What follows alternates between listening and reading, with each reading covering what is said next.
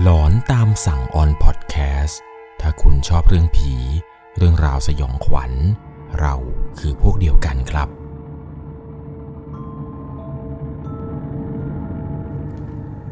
สวัสดีครับทุกๆคนครับ ขอต้อนรับเข้าสู่ช่วงหลอนตามสั่งอยู่กับผมครับ 1 1 LC สำหรับเรื่องราวความสยองขวัญในวันนี้ที่ผมจะเล่าให้ฟังนี้ครับ เป็นประสบการณ์สุดหลอนของผู้ฟังทางบ้านท่านหนึ่ง เธอเองเนี่ยมีอาชีพเป็นเหมือนกับว่าคนที่จะต้องคอยไปเยี่ยมโรงแรมรีสอร์ทอะไรต่างๆ เพราะว่าเธอนั้นทำงานอยู่ในบริษัทที่บริหารเกี่ยวกับบริหารโรงแรมอะไรประมาณนี้เลยมีโอกาสที่ต้องไปเยี่ยมเยียนโรงแรมเป็นหลายที่ในประเทศเราพอสมควร จนกระทั่งมีอยู่ครั้งหนึ่งครับ ที่เธอนั้นได้ไปเยี่ยมโรงแรมโรงแรมหนึ่งที่ตั้งอยู่ในจังหวัดตราด เป็นโรงแรมที่ตั้งอยู่ในเกาะเกาะหนึ่ง ขออนุญาตที่จะไม่เอ่ยชื่อนะครับ ว่าโรงแรมแห่งนี้ตั้งอยู่ในเกาะอะไรนะครับ ต้องบอกก่อนเลยครับว่าเรื่องราวเรื่องนี้ที่เกิดขึ้นนี้ เป็นประสบการณ์หลอนที่เธอนั้น ไปพบเจอมาตอนที่โรงแรม เพิ่งจะสร้างเสร็จใหม่ๆเลยครับ ก่อนจะเข้าไปรับชมรับฟังกัน ก่อนอื่นเนี่ยต้องใช้วิจารณญาณในการรับชมรับฟังกันให้ดีๆ เรื่องราวเรื่องนี้ครับถูกส่งมาจากผู้ฟังทางบ้านท่านหนึ่ง ชื่อว่าพี่นกครับ พี่นกเนี่ยเธอเองนะครับมีอาชีพที่แบบว่าทำงานอยู่ในบริษัทที่บริหารโรงแรม เลยได้มีโอกาสได้ไปเยี่ยมโรงแรมต่างๆ บ่อยอยู่เหมือนกันครับ ซึ่งมีอยู่ครั้งหนึ่งแหละครับที่ออกเดินทางไปยังรีสอร์ทแห่งนี้รีสอร์ทแห่งนี้นะครับผมจะขอใบเพิ่มเติมให้ว่าในสมัยที่เกิดเรื่องเนี่ยย้อนกลับไปประมาณ 10 กว่าปีที่แล้วเนี่ยการไปที่เกาะเกาะนี้เนี่ยใช้เวลานานมากๆเลยครับจากกรุงเทพ ใช้เวลาประมาณ 4-5 ชั่วโมง แล้วไหนจะต้องลงเรือไปอีก เรือในตอนนั้นที่ใช้เนี่ยไม่ใช่เป็นเรือเฟอร์รี่ที่ทันสมัยเหมือนกับปัจจุบันนี้นะครับ เป็นเรือแบบโบราณโบราณเลย กว่าจะใช้เวลาขึ้นจากฝั่งจังหวัดตราดเนี่ยไปถึงเกาะนี้เนี่ยใช้เวลานานครับ ถ้าเกิดว่ามันไม่มีคลื่นลมแรงเนี่ยก็ประมาณชั่วโมงเลย แต่ถ้าวันไหนที่มีคลื่นลมแรงนั้น จะใช้เวลาเดินเรือประมาณเกือบๆจะ 2 ชั่วโมงเลย ซึ่งในสมัยนั้นเนี่ยสปีดโบ๊ทมีนะครับ แต่ค่าเรือที่ไปเนี่ยแพงมากๆ ถ้านั่งสปีดโบ๊ทไปครับใช้เวลาประมาณชั่วโมงหนึ่งก็ถึงแล้ว ด้วยความที่ว่าเขานั้นเนี่ยไปครับ ตอนนั้นที่ไปก็คือไปดูรีสอร์ทนี้ตั้งแต่เริ่มแรกเลย คุณนกเนี่ยเล่าให้ฟังครับว่าไปเห็นรีสอร์ทนี้ตั้งแต่เริ่มก่อสร้าง ตั้งแต่ขุดหลุมกันเลยครับ รีสอร์ทนี้มีตึกอยู่หนึ่งตึก ที่เหลือนั้นเนี่ยจะเป็นบ้านเป็นหลังๆครับ บางหลังมีสระว่ายน้ำเล็กๆ หน้าห้อง มีห้องอาหาร มีบาร์อยู่ริมทะเล มีวิลล่าแบบ 2 ห้องนอนอยู่ประมาณ 2-3 หลังริมทะเลเหมือนกัน ดูรวมๆแล้วเนี่ยไม่น่าจะมีอะไร แต่มักจะมีพนักงานครับ มาเล่าให้ฟังตลอดเลยครับว่า พวกเขาเนี่ยเจอนู่นเจอนี่เป็นประจำ เคยมีพนักงานคนหนึ่งครับมาเล่าให้ฟังว่า ในกะดึกของคืนหนึ่ง ตอนที่โรงแรมเปิดแล้ว มีลูกค้ากลุ่มหนึ่งครับเข้ามาเช็คอิน เดินกันมาสามคน ปรากฏว่าพอเดินมาถึงปุ๊บ ยื่นบัตรประชาชนมาให้สี่ใบ เขาเองเนี่ยก็พยายามมองหาคนที่สี่ครับ แต่มองซ้ายมองขวา ก็เห็นครับว่ามากันแค่สามคน เข้าใจว่าอีกคนหนึ่งน่าจะยังไม่ลงมา ก็เลยถามลูกค้าเขาว่าแล้วอีกคนหนึ่งไปไหน ลูกค้าบอกว่าอ๋อ เขาน่าจะอยู่แถวๆนี้แหละครับ หลังจากนั้นเนี่ยเขาก็เลยเปิดห้องให้ครับ ลูกค้าจองมาสี่คนก็เปิดไปสองห้อง ปรากฏว่าครับ เช้ามา แม่บ้านเนี่ยไปทำความสะอาด ห้องทั้งสองห้องนี้ที่ลูกค้าเปิด เปิดไปห้องแรกครับ เห็นเหมือนกับว่ามีการใช้ห้องแบบกระจายกระจายคือห้องนี้ถูกการใช้งานแล้วแหละ แต่พอเปิดไปอีกห้องหนึ่งครับ ทุกอย่างนิ่งไม่มีการขยับขยื่นแม้แต่ผ้าปูที่นอนก็ยังไม่ถูกแกะออก จนแม่บ้านเนี่ยมาเล่าให้ฟังครับว่า พี่ พี่ห้องนี้เนี่ยไม่ถูกใช้เลยอะห้องหนึ่งทำไมเขานอนรวมกันสี่คนในห้องเดียวเลยเหรอ หลังจากนั้นครับ ด้วยความที่ว่าลูกค้าเนี่ยพักกันทั้งหมด 2 คืน วันถัดมาครับก็เจอกลุ่มลูกค้า ด้วยความที่ว่าทำงานในด้านนี้เนี่ยจะต้องมีไหวพริบนิดนึงก็อยากจะรู้ครับว่าทำไมลูกค้านอนอัดกันอยู่ 4 คนในห้องเดียว ซึ่งมันผิดกฎของโรงแรมครับ ก็เลยแกล้งถามลูกค้าไปครับว่า ลูกค้าคะเป็นยังไงกันบ้างคะนอนสบายไหมเขาเองก็ตอบว่านอนสบายดีค่ะ ห้องใหญ่ดี นอนกันได้ 3-4 คนเลย เท่านั้นแหละครับ ก็เลยถามว่าลูกค้าคะแล้วนี่กันอยู่กัน 3 คนแล้วอีกคนหนึ่งไปไหน ลูกค้าก็ยังคงตอบเหมือนเดิมครับว่า อยู่แถวนี้แหละมั้งครับ เดี๋ยวก็คงมา ก็ไม่ได้เอะใจอะไรครับ จนกระทั่งลูกค้าเนี่ยเช็คเอาท์ออกไป พอลูกค้ายืนเช็คเอาท์อยู่ครับ ก็ต้องมีการตรวจห้อง เขาเนี่ยก็บอกไปหาแม่บ้านทันทีครับ บอกว่าลูกค้าเช็คเอาท์ห้องนี้ห้องนี้ค่ะ แม่บ้านก็เข้าไปดูเหมือนเดิมครับ ห้องหนึ่งก็ถูกใช้ แต่อีกห้องหนึ่งไม่ถูกใช้เหมือนเดิม ปรากฏว่าเรื่องนี้เป็นเรื่องใหญ่เลยครับ เขาเองก็เลยถามลูกค้าเขาว่าลูกค้าคะลูกค้าเนี่ยบุ๊กิ้งมา 4 คน ตอนนี้เนี่ยยืนกันอยู่ 3 ห้องถูกใช้ไปแค่ห้องเดียว อีกห้องหนึ่งลูกค้าไม่ได้ใช้เลยหรอกค่ะจนเหมือนกับว่ามีลูกค้าครับหนึ่งในสามคนนั้น ยอมเล่าให้ฟังครับว่า คือผมต้องขอโทษจริงๆด้วยนะครับพี่ พอดีผมเนี่ยตั้งใจกันมาสี่คนจริง ๆ แต่เพื่อนผมหนึ่งในนั้น ประสบอุบัติเหตุเสียชีวิตก่อน เลยอยากที่จะพามันมาด้วย ตอนนั้นเองเหมือนกับว่าคนพนักงานคนนี้ครับ ถึงกับช็อกเลยครับ กับสิ่งที่เจอตอนนั้น เพราะว่าลูกค้านั้นพาเพื่อนที่เสียชีวิตมาด้วยครับด้วยความที่ว่าเขาบอกว่าเขาจองมาหลายเดือนแล้ว แล้วก็ไม่อยากจะให้พลาด ก็เลยจำเป็นที่จะต้องมา แล้วถ้าเกิดว่ามาแล้วแบบมาไม่ครบเนี่ย กลัวว่าเพื่อนที่เสียชีวิตไปนั้น มันจะเสียใจครับเพราะว่ามันจ่ายเงินค่าห้องอะไรไปจนเสร็จเรียบร้อยหมดแล้ว ก็เลยต้องจำเป็นที่จะต้องพามา พอคุณนกเนี่ยได้ฟังเรื่องราวนี้จากพนักงานเนี่ยก็ขนลุกพอสมควรเลยครับ ไม่คิดว่าเรื่องแบบนี้เนี่ยมันจะเกิดขึ้น จนกระทั่งตัวของเขานะครับ ได้มีโอกาสต้องไปพักในโรงแรมแห่งนี้เหมือนกันจำได้ว่าทุกครั้งที่ไปช่วยโรงแรมนี้ครับก็จะได้นอนบนตัวตึก จะไม่ยอมลงไปนอนที่วินล่าครับเพราะว่าทุกครั้งที่เวลามาที่นี่เนี่ยมันมีความรู้สึกแปลก แต่วันนั้นเนี่ยคนจัดห้องครับ จัดให้เขานั้นไปนอนที่วินล่าครับ เลยจำใจที่ต้องไปนอน วินล่าที่รีสอร์ทนี้ครับ มันก็จะเป็นวินล่าทรงแบบทรงแปลกๆนะผมขออนุญาตจะไม่บอกนะครับว่าเป็นทรงอะไร เตียงเนี่ยจะอยู่ตั้งอยู่กลางห้องเลย ห้องน้ำเนี่ยอยู่ด้านหลังครับ ที่นี่เนี่ยเป็นผนังปืนเปลือย มันจะดูดิบๆหน่อย อุปกรณ์เครื่องใช้ในห้องเนี่ยดูทันสมัยครับเพราะว่าเจ้าของเนี่ยเป็นคนรุ่นใหม่ ชอบเทคโนโลยี คืนนั้นเนี่ยคุณนกเขาแกก็เป็นนอนอยู่ในห้องวินี้นะครับ ไม่มีปัญหาอะไร ในระหว่างที่นอนอยู่นี้นั้น แกก็นอนดูทีวีเพลิดเพลินไปเลยครับ ก่อนนอนเนี่ยก็สวดมนต์ไหว้พระตามปกติ ไม่มีอะไรแปลกไปกว่านี้ หลับไปได้เมื่อไหร่ก็ไม่รู้ แต่ก็ต้องมาตื่นครับ ตอนช่วงเวลาประมาณตีสองได้ยินเสียงคนคุยกัน แล้วก็เสียงคนเดินลากเท้าดังแกลก แกลก แกลก เสียงนี้นี่มันดังอยู่รอบวิลล่าที่เขานอนเลย ก็คิดในใจก็ว่า เอ๊ะใครกันวะที่มันเดินตอนนี้ ก็พยายามนึกดีๆครับ วันนี้โรงแรมก็ไม่เต็ม ไม่มีกุ๊บลูกค้าส่วนใหญ่ก็นอนกันบนตึก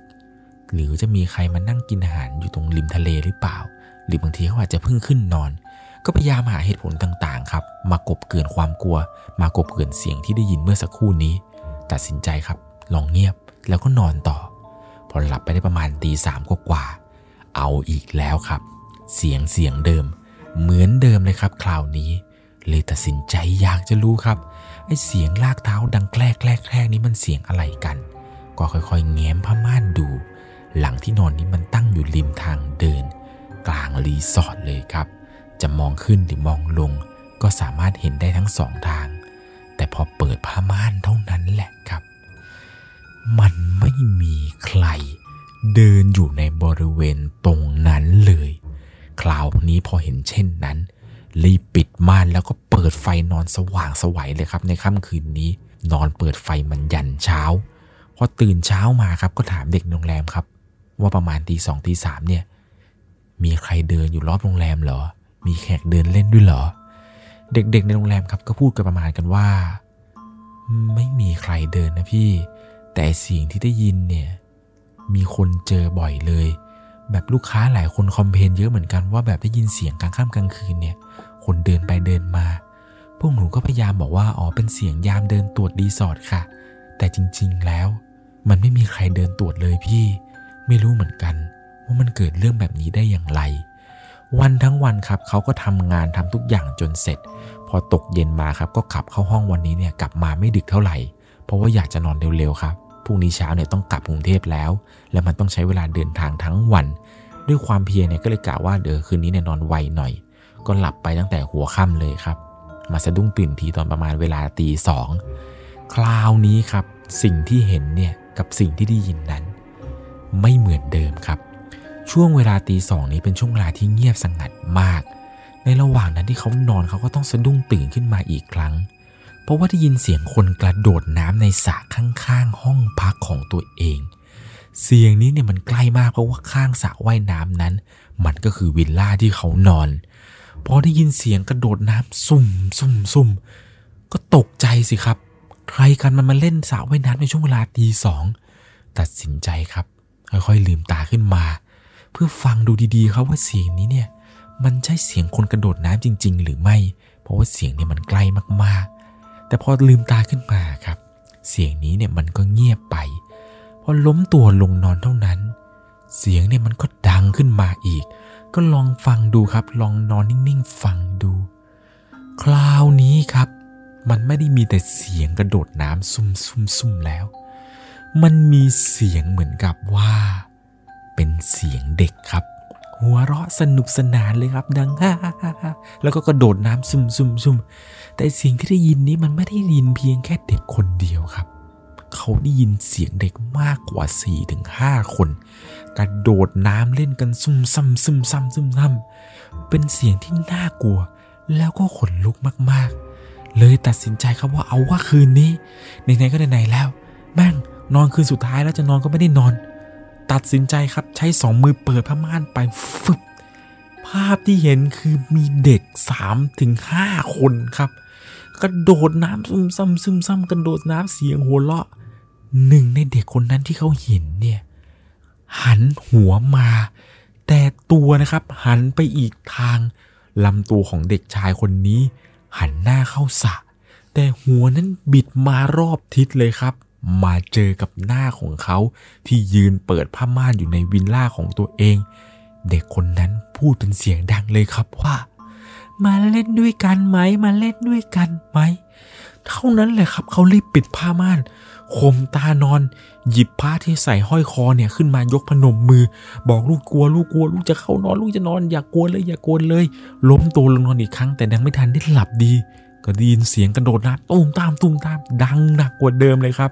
คราวนี้เนี่ยเขาก็ตัดสินใจไม่นอนแล้วครับ เปิดไฟสว่างเปิดทีวีเปิดเพลง สู้กับไอเสียงเด็กที่มันกระโดดซุ่มซ่ามซุ่มซ่ามอยู่ตรงนั้น จนกระทั่งเสียงนี้มันเงียบหายไป แต่เขานั้นก็ไม่ได้เปิดผ้าม่านไปดูนะครับ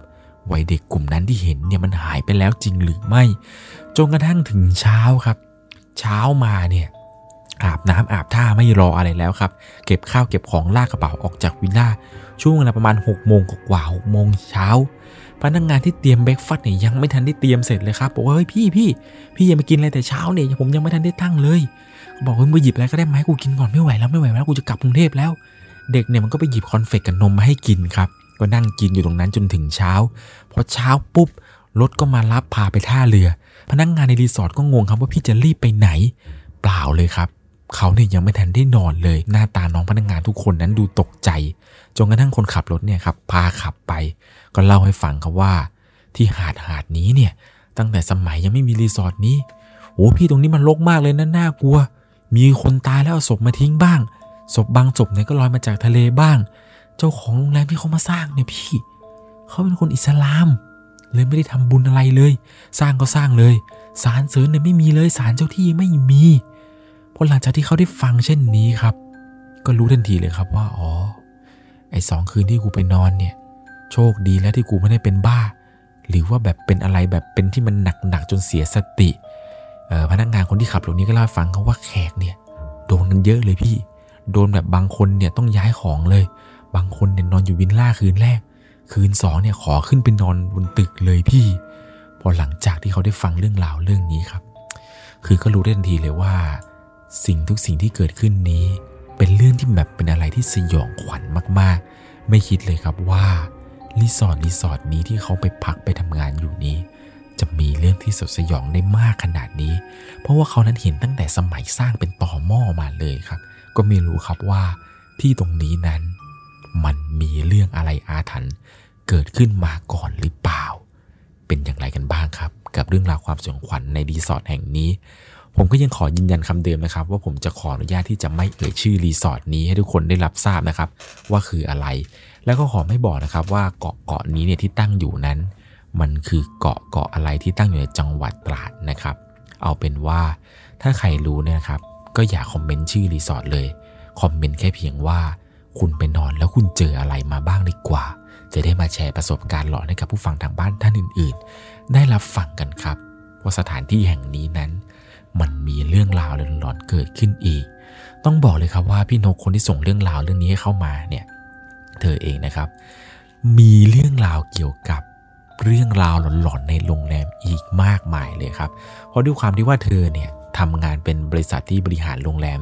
ต้องออกไปเทสห้องให้ลูกค้าแบบไปลองนอนดูบ้าง เขาจะเรียกว่าเหมือนกับว่าลองไปอินสเปกโรงแรมต่างๆ ดูว่าเออเป็นยังไงดีไหมเพื่อที่จะมาบอกลูกค้าพวกทัวร์อะไรต่างๆ ที่จะมาขายให้ว่าครับว่าจะสามารถเป็นยังไงลองห้องพักเราได้ไหมมีมาตรฐานอะไรอย่างเงี้ยครับ ซึ่งเขาเองเนี่ยเป็นนอนมาแล้วเกือบจะทั่วประเทศเลยแล้วแต่ละที่เนี่ยบางที่ก็เจอบางที่ก็ไม่เจอครับ ที่ที่เจอหนักๆก็เนี่ยก็คือที่เกาะนนี้ ส่วนยังมีอีกหลายโรงแรมเลยครับ ที่คุณนกบอกว่าเจอ มีโรงแรมโรงแรมหนึ่งครับ ที่จังหวัดจังหวัดหนึ่งทางภาคใต้ ผมจะขอใบ้ให้ว่าเป็นจังหวัดที่ช้างกลัวครับเขาเนี่ยบอกว่าจังหวัดนี้เนี่ยโอ้สมัยก่อนเนี่ยมันมีหาดหาดหนึ่งที่เข้าไปลึกลับพอสมควร โรงแรมไม่กี่ที่หรอกครับที่ตั้งอยู่ในตรงนี้ แต่ปัจจุบันเนี่ยที่หาดนี้โรงแรมเนี่ยตั้งขึ้นเต็มเลยครับ ต้องบอกเลยว่าที่โรงแรมแห่งนี้ที่เขาไปเจอมาเนี่ยก็หลอนไม่แพ้กันเลยครับ เอาเป็นว่าเดี๋ยวโอกาสหน้า ผมจะมาเล่าเรื่องราวความสงขวัญที่เกิดขึ้นในโรงแรมที่จังหวัดช้างกลัวนี้ ให้ได้รับฟังกันก็แล้วกันนะครับสำหรับในค่ำคืนนี้ ก่อนจากกันไป ถ้าคุณชอบเรื่องผี เรื่องราวสยองขวัญ เราคือพวกเดียวกันครับยังไงแล้ว ถ้าเกิดว่าคุณกำลังรับฟังเรื่องราวเรื่องนี้อยู่ในโรงแรมแล้วก็ ก็ขอให้คุณนั้นโชคดีครับ อย่าได้เจอเรื่องราวหลอนๆ เรื่องราวแปลกๆ เหมือนกับที่คุณนกนั้นได้เจอเลยนะครับ นอนหลับฝันดี อย่าได้มีผีมากวนละครับ สวัสดีครับ สามารถรับชมเรื่องราวหลอนๆเพิ่มเติม ได้ที่ YouTube c h anel 1 LC ยังมีเรื่องราวหลอนๆที่เกิดขึ้นในบ้านเรา รอให้คุณนั้นได้รับชมอยู่นะครับ